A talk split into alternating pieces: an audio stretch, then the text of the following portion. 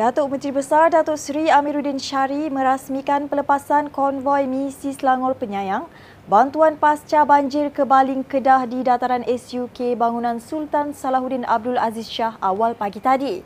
Pasukan itu dianggotai 189 pegawai pihak berkuasa tempatan PBT dan 20 sukarelawan Selangor SURF bagi membantu kerja pemulihan serta membuka jalan utama yang terputus di 12 lokaliti yang terjejas. Misi yang berlangsung selama dua hari, bermula hari ini 6 hingga 8 Julai itu turut membawa sebanyak 33 jentera dan 112 peralatan merangkumi pacuan empat roda, van, bot tanpa enjin, lori roll-on, roll-off dan lori tipe. Amiruddin tidak menolak kemungkinan misi itu akan dipanjangkan sehingga sehari sebelum Hari Raya Aidiladha sekaligus membolehkan mangsa segera pulang ke kediaman masing-masing. Tambah beliau, Majlis Mesyuarat Kerajaan Negeri MMKN Selangor membincangkan berkenaan sumbangan khas bagi meringankan beban pasca banjir di Baling, Kedah. Masa pasukan ni tumpuan kita ke sana adalah untuk memberi memulihkan uh, lokaliti yang terjejas utamanya keperluan-keperluan asas. Tim pantas keutamaan mereka adalah untuk mengalihkan pokok, uh, membuka jalan, uh, membuka balik jalan-jalan yang terputus ataupun dengan dengan kerja-kerja fizikal ataupun pembersihan-pembersihan tertentu. Anggapkan ini sebagai latihan lapangan yang mungkin boleh berlaku di negeri kita dan pernah berlaku pun uh, pada tahun lepas dan ini adalah sebahagian daripada persediaan kita menjelang musim ketujuh yang akan datang pada akhir tahun ini. Sukarelawan Selangor SURF menerima lebih 300 pendaftaran baru yang ingin menyertai misi bantuan pasca banjir di Baling Kedah dalam tempoh dua hari. Esko Generasi Muda Muhammad Khairuddin Osman berkata, Seramai 20 anggota SURF digerakkan terlebih dahulu bagi melihat keadaan dan keperluan di lapangan. Dalam masa sama, Muhammad Khairuddin juga menyarankan agar sukarelawan bebas dapat turut menyertai pasukan SURF agar pembahagian bantuan dapat dilaksanakan secara menyeluruh di 12 lokaliti yang terjejas. Beliau berkata demikian selepas Majlis Pelepasan Konvoi Misi Selangor Penyayang Bantuan Pasca Banjir ke Baling Kedah yang disempurnakan oleh Datuk Menteri Besar Datuk Seri Amiruddin Syari di dataran SUK bangunan Sultan Salahuddin Abdul Aziz Shah awal pagi tadi. Cuma untuk fasa pertama ini eh, kita hantar 20 dulu untuk kita melihat keadaan dan uh, melihat keperluan yang diperlukan oleh kerajaan Kedah. Uh, dan selepas pada itu, sekiranya ada keperluan, kita akan susul dalam peringkat berperingkat. Saya harap uh, sukarelawan daripada Selangor dapat uh, uh, menyertai pasukan bersama Majlis Sekali Selangor sebab kita tidak mahu nanti ada sukarelawan pergi yang secara bersepah-sepah dengan tidak uh, terfokus kawasan yang memerlukan perhatian. Uh, saya dipahamkan uh, 1,400 keluarga yang terjejas.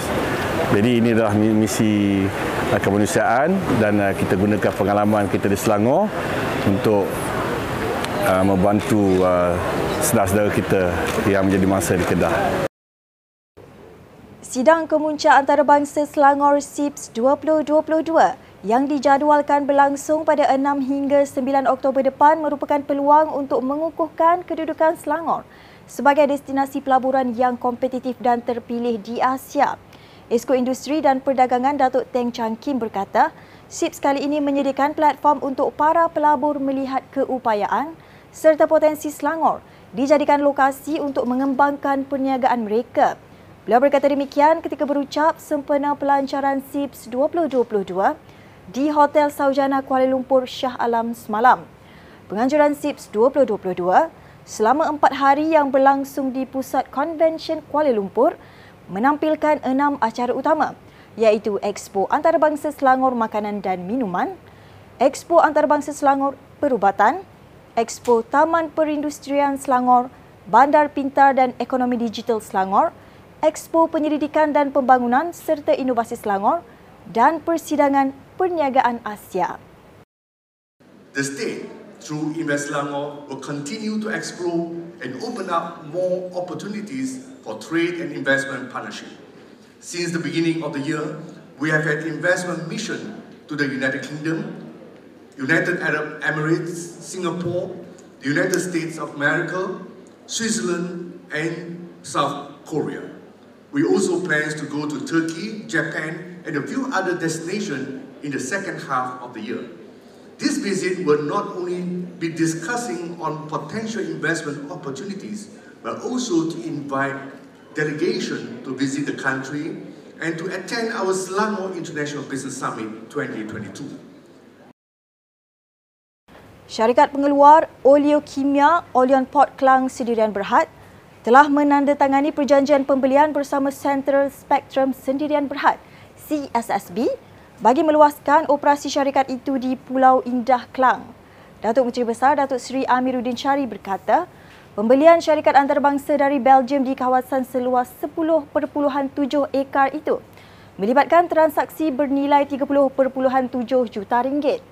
Beliau berkata demikian selepas menyaksikan majlis menandatangani perjanjian jual beli antara CSSB dan Oleon Port Klang di Hotel Saujana Kuala Lumpur Shah Alam semalam. Pada majlis berkenaan, Oleon Port Klang diwakili pengurus negaranya Stephen Bennett manakala CSSB diwakili Ketua Pegawai Eksekutifnya Muhammad Razif Abdul Wahab. Ini adalah the last piece di Halal Hub uh, Negeri Selangor in Pulau Indah dan kita hanya tinggal lebih kurang 60 ke 70 ekar sekitarnya di Bayu Bay.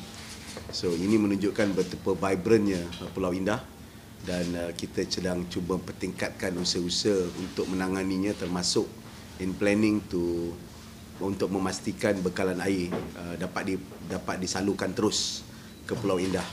Dia ada planning, cuma planning tu memerlukan sedikit uh, time untuk kita uh, refine dan juga uh, retune untuk pastikan we got a cost effective untuk pastikan bekalan air direct uh, dapat dioperasikan di Pulau Indah compare daripada bawah daripada tanah besar yang kosnya agak tinggi dan juga uh, nilai pipingnya yang agak besar.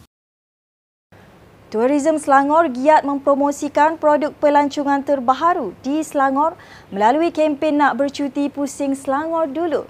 Ketua Pegawai Eksekutifnya Azrul Shah Muhammad berkata, sebuah mesyuarat ahli jawatan kuasa pegawai perhubungan pelancongan pihak berkuasa tempatan, pegawai daerah, agensi kerajaan dan swasta Selangor dianjurkan bagi membincangkan pelan promosi produk pelancongan sembilan daerah. Dalam pada itu, selesai mesyuarat di Dewan Berembang Santuari Kelip-Kelip Kampung Kuantan, Kuala Selangor semalam, pihak Majlis Perbandaran Kuala Selangor MPKS turut membawa ahli mesyuarat yang terlibat meneroka produk pelancongan di Kuala Selangor. Pelbagai perbincangan telah dilakukan untuk mempromosi produk-produk pelancongan di sembilan buah daerah di negeri Selangor. Dan kita ketahui di Kuala Selangor ini sememangnya banyak punya kawasan dan ataupun tumpuan produk pelancongan. Sebagai contoh, klip-klip Kampung Kuantan, kita juga ada Sky Mirror dan juga kita ada Eagle Feeding, kita ada Blue Tears, kawasan uh, makanan yang menyelerakan di orang kata di kawasan pematang dan seterusnya. Memang ramai pelancong kini gemar dengan pelancongan domestik kerana selain daripada uh, mempunyai pelbagai tarikan daripada segi ekonomi pun mudah boleh naik kereta, boleh naik penggota awam dan sebagainya. Saya menyerulah orang ramai lawatlah 9 buah daerah di negeri Selangor dan pelbagai keunikan dan kita ada 12 PBT food tourism dengan eco tourism malah kita ada extreme sports kita panggil sports tourism dan pelbagai lagi Kerajaan negeri sedia menyokong pertukaran status Ampang Jaya kepada Bandaraya jika dapat menepati beberapa kriteria bersesuaian keadaan kawasan pentadbirannya. Datuk Menteri Besar Datuk Seri Amiruddin Syari berkata, Majlis Perbandaran Ampang Jaya MPAJ perlu bekerja keras merangka dasar kehidupan lestari yang memenuhi keperluan rakyat jika mahu dinaik taraf sebagai bandaraya. Katanya hasrat yang sering kali disebut itu dapat dicapai sekiranya MPAJ menyusun semula bandar mereka yang sesak kerana terdapat kawasan melingkari kawasan golongan berpendapatan rendah B40, pertengahan M40 dan golongan berpendapatan tinggi. Beliau berkata demikian ketika berucap sempena Majlis Anugerah Perkhidmatan Cemerlang APC 2021 MPAJ semalam. Seramai 70 kaki tangan MPAJ menerima APC 2021 termasuk tiga penerima anugerah khas serta lima anugerah penghargaan kumpulan inovasi kreatif yang mengharumkan nama MPAJ di peringkat kebangsaan serta antarabangsa. Daripada daerah kepada perbandaran, perbandaran kepada bandaraya, ia bukan hanya boleh dilihat daripada kemampuan hasil, ia bukan boleh diukur hanya dengan kemampuan fasiliti dan kemudahan, tetapi juga bagaimana tanggapan dan harapan rakyat secara keseluruhan. Ukuran penting bagi sebuah kerajaan bukan hanya kemampuan kita menyediakan fasiliti yang terbaik, bukan hanya kemampuan kita menyediakan bangunan serta kemudahan yang paling moden dan paling terkini, tetapi kemampuan kita ialah bagaimana mengajak rakyat bersama-sama menikmati dan hidup dengan kerangka yang telah kita berikan. Sekian semasa hari ini, teruskan mengikuti perkembangan Selangor melalui platform digital kami dengan carian media Selangor di Facebook dan YouTube Selangor TV. Bertemu lagi esok.